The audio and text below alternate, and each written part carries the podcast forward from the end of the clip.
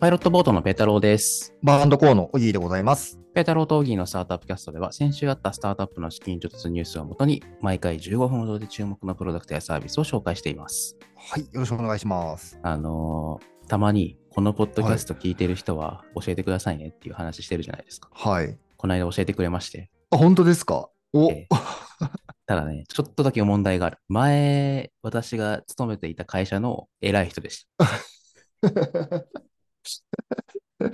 あんまり好き勝手言えなくなっちゃいますね。いや、本当ですよね。もうかん、 まあ、監査法人だったんですけ ど、監査法人の偉い人が、あの、最近、最近でもない、去年かな、独立されたんですよ。で、縁あって、あの、取材させていただいて、まあ、来月はかい再来月か分かんないけど、記事出ると思うんですけど、で、取材しに行ったら、お久しぶりです、みたいな話したら、お、ポッドキャストとかやってるじゃん、みたいな話して。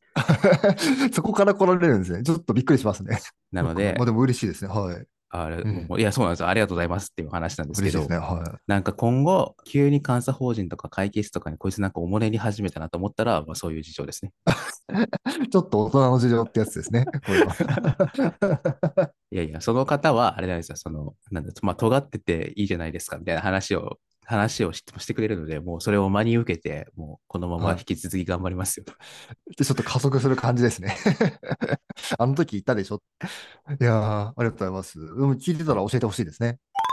あと、日経から気になるニュースが一個出てまして、企業情報登記で一括変更っていう、まあ、デジ庁案件なんですけど、本社の移転とかが分かりやすいかな。あーもうめんどくさいですよね。本社の移転って。えーあ、そうか、オギーやったばっかだもんね。まあ、はい移転とちょっと違うけど、はいあ、そうですね。うん。えー僕も何回か移転しはていやってるんですけど、まあ、例えばじゃあ渋谷から横浜に引っ越しました。あーもうそれ結構難しいですね。そうですねまず登記を変えるんですよね。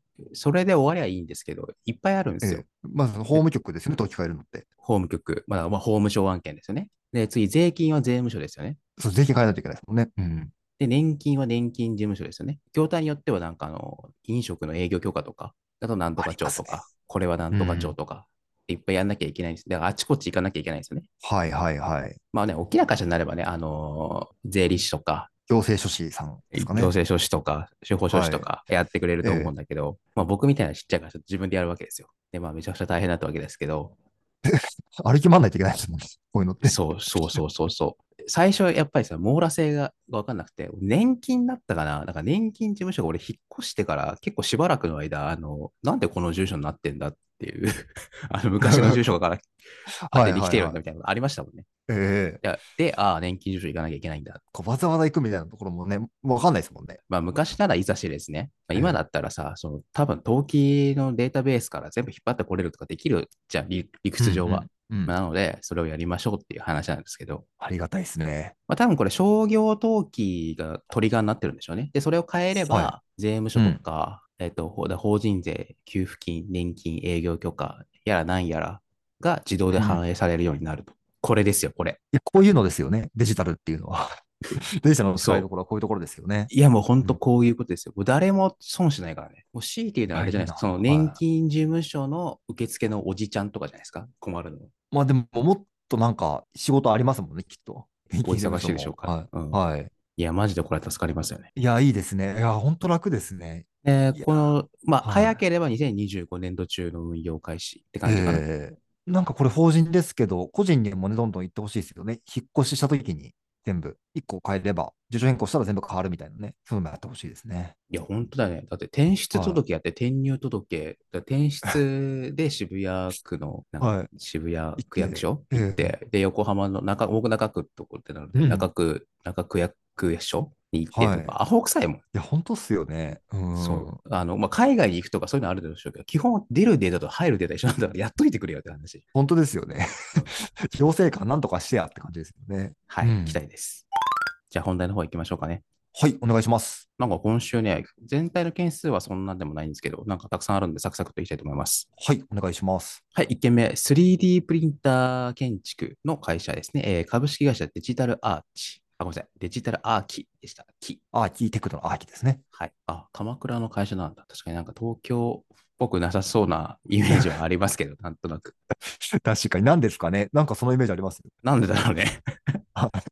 全然東京でもおかしくないと思うんですけどね。まあでもなんか広さが必要というか、そういう感じはあるけど、確かに。うん。うん、まあその何の根拠もない話はいいんですけど、 はい。が、えー資金調達しておりますと。で、3D プリンター建築はこの番組でも何回か紹介しているんだけど、はいここの特徴は材料に再生プラスチックを使用してて、まあ、資源循環というかサステナブルな感じになっているっていうのが特徴っぽいですね。再生プラスチックできるんですね。まあまあ理屈上はできるような気がするけど、確かに。溶かしてね、また使えればってことですね。いや、3D プリンター建築は僕は、まあ建築だけじゃないですけど、3D プリンター大好きなので、ちょっと期待です。はい。ちょっと見てみたいですね。大きいものがどうやって作られるののかとか、少し気になりますね。はい、次。お悔やみプラットフォームの伊藤はを運営する株式会社スウェルが資金調達しております。超電とか光電を送るデジタルプラットフォームってことですね。なるほど。あ、ちなみに資金調達額は9000万円です。簡単に送れるってことですよね、香典とか。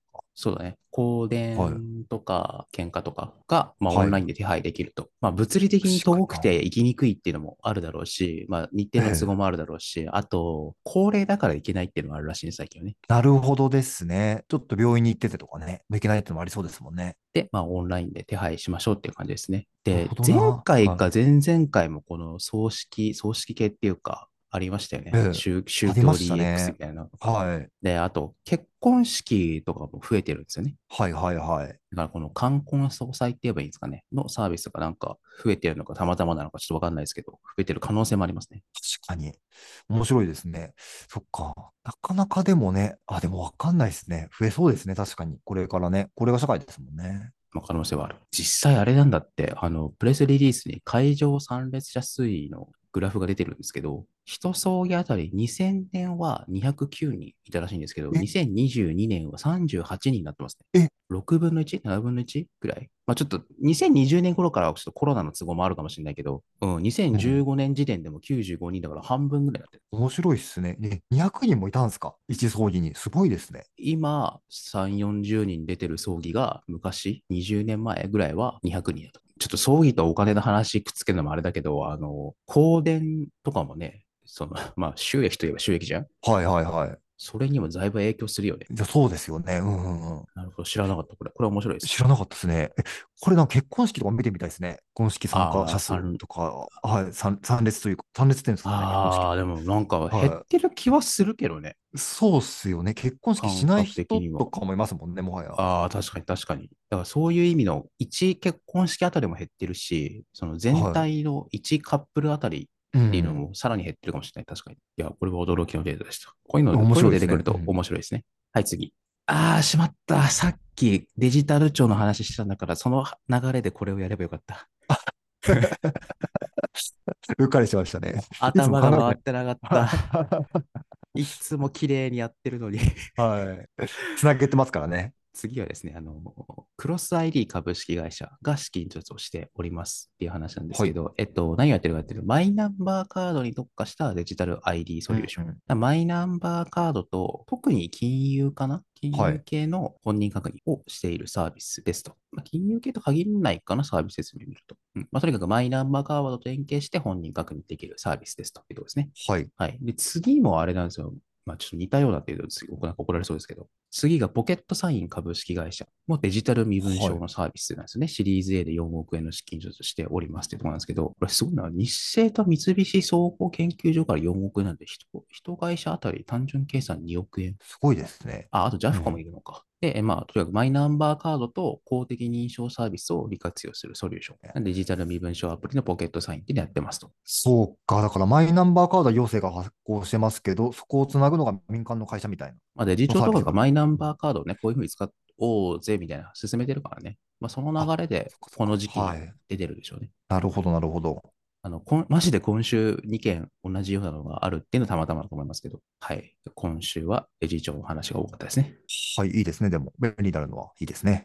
はい。あと10億円以上の資金調達コーナー行きたいと思います。一瞬話がそれるんだけどさ、なんかちょっとうん花粉がやばいんだよね、目と鼻が。あ、もう来ましたか。 あもう来てる来てる。さっきから喋りにくくてしょうがない。ちょっとまだ新潟まだっぽいです。はい。続きいきます。はい。 ニューモ株式会社。これ、ライドシェアはのサービスを運営している会社なんですけど、なんとシードで15億円です。すごいっすね。15億ですかまあ、あの、サービスへの期待っていうのもあると思うんですけど、もともとメルカリで役職に就いていた大八木さんっていう方が立ち上げたっていうのもあって、そういう期待もあるんじゃないですかね。なんかウェブページがすごい、こう多分ノーションで作られてると思うんですけど、必要十分な感じで好感持てますね。すごくいいです、ね。ああ、本当だ。多分ノーションですね。はい、これは必要十分というかどうかね、ちょっと難しいところだね。概要とね、ねリリース。はい。その意見はね、あの、スタートアップ界隈にいるからなんですよ。あの、スタートアップ外の人とたまたまね、ちょっとニューモじゃないですけど、うん、あの、ノーションで作られたサイトを見ていたら、はい、すごい、よく言えば簡素、悪く言えばなんか、うん、なんだろう、今っぽくなくて怪しい、昔っぽい。うん、うん、確かにね、昔っぽい感じもありますよね。大丈夫なのこの会社って言ってたんですよ、マジで。のでね、あのー、そうか。だからスタートアップ界隈外の方には、もしかしたらこれは怪しく見えてる可能性があるんですよね。。なるほど。そうか、だから信頼みたいなところがね、ありますもんね、ウェブだと。はいそうそうそうそう。もしかしたら、なんか地銀とかの全然スタートアップが詳しくない人とお金貸してくださいとか、口座作らせてって言って、これ見せると怪しいと思われる可能性はありますよ、ね。逆にこう、スタートアップの取引が多い人だと、なんかいいのかもしれないですね。これぐらいのそうそうそうそう。うん、そうそうそうそう。で、まあ、ただ、 まあ、この、あの、ニューモがどうのこうじゃないんですけど、もうシード段階じゃないですか。はあ、シード段階だから、別にそんな関係者多くないし、今はサービス開発ひたすらしてますみたいな、うん、もう講座も作ってますみたいな感じだったら、全然もう関係ないので、これでいいっていう気もしますし、うん、どうせって言ったらあれですけど、後から変わるじゃないですか。で、落ち着いた時に、落ち着いた時っていうか、そのビジネスは落ち着かないんですけど。確かに、やることが決まったぐらいのね、タイミングで作った方がいい、ね、作れば、うん、ちゃんと作ればいいっていう考え方も、全然ありだと思いますし、これはどっちを優先するかですね。なるほど。その視点大事ですね。まあ、僕は、ね、それでいいと思いますけど、まあ、最初から関係者多くなっちゃうビジネスとか、2C のサービスでユーザーがすごい見に来るとかだったらちゃんと作った方がいいような気がしますけど。本当に業態とタイミングによりますかね。ライドシェアなんでね、さっき最初はあの、まあ、サービス開発もあれですけど、あの国交省かなんか知らないですけど、そういうところのセッションとかも仕事入ってくると思うので、まあ、あんま関係ないような気もするんで、うん、はい、次行きましょう、えー、介護リハビリテックのリハブがシリーズ D で10億、あシリーシリーズ D のエクステンションで10億で、シリーズ D 全体で21億。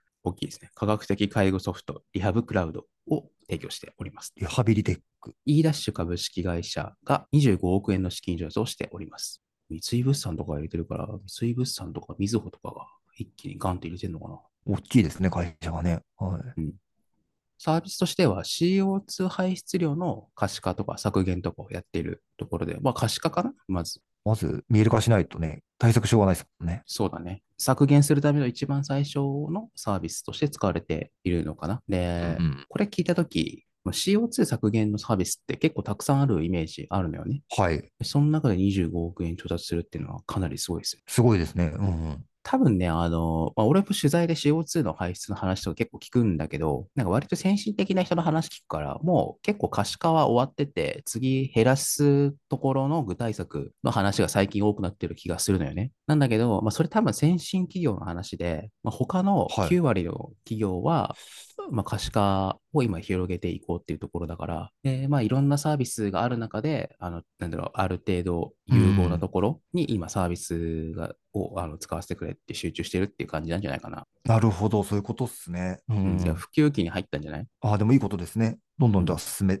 から広がっていくような感じですかね。はい、次。株式会社ファシロが12億円のシリーズ A。はい、仲介会社と顧客のやり取りを整理可視化するコミュニケーションクラウド、ファシロを運営しております。なるほど。仲介会社と顧客のやり取り、顧客っていうのは、ここでどっちだ物件持ってる人借りる人持ってる人、借りたい人か、どっちですかね。借りたい人っぽいですね、でも。借りたい人、買う人かな、はあ、そうだね、物件提案と言ってるから、まあ、借りたい人、買う人側かな、うん、のサービスですかね。はい、というところでございました。ありがとうございます。いやー、2月も終わりに入っている時期で、もう花粉症ですよ、花粉症、さっきも言いましたけど。いや、もう来ましたか。やばいよ。ピークってまだですよね。5月ぐらいまで全然ありますよね。でも例年こんなもんですかね。まあ、2月からちょこちょこ出始める感じはあるけれども、マジで脱出しようかな、本当に。新潟の方はなんか来てないですね。あ、本当花粉な感じがそんなにしないですね。新潟に行こうかな。北海道とかね、やっぱりいいんじゃないですか。まあ、確かに、そもそもないっていうか、ね、そもそもないっていう。山火事だ。俺はもう北海道にいて、ね、誰かが東京の業務をこなしてくれるっていう体制にしたいですよね。花粉シフトですね。やだからさ、その、まあ取材なんだよね。取材っていうか、撮影あーし撮影は難しいですね。だからカメラマンが現場にいて、俺が入れるようにセッティングしてくれるのが理想といえば理想だけど、はいはいはいはいはい。難しいよね。かもしくはもう僕がガスマスクしていくしかないです。 1時間圏内ぐらいで花粉がないエリアとか作れたら結構じわりそうですあとね、ESG なんか知るかって言って、杉の木を伐採しまくみたいな。ね。花粉フリーな場所を作れたらいいですね。確かに。それが一番日本人に役立つイノベーションかもしれませんね。結構生産性下がりますもんね。花粉時期。4コロナ50%ぐらいじゃないですか。コロナだけさ、まあ殺せるというか、コロナにかからないようにできるんだから、花粉にかからないとか、杉だけ殺すとか、そういうことできないですか ね。もう好き放題言ってますけど、今。 確かに。H 使うとこそこかもしれないですよね。今。 人類の。本当ですよ。まあ、そんなしょうもないことはいいんですけど、あの、花粉出てきてるので、医者に行ってください、皆さん。 はい。ちょっと早めのね、対策が大事みたいですからね。はい。はい。というところで、皆さんご自愛ください。じゃあ、本日はこの辺でお別れしたいと思います。ペータロー・ドーギーのスタートアップキャストでした。さよなら。さよなら。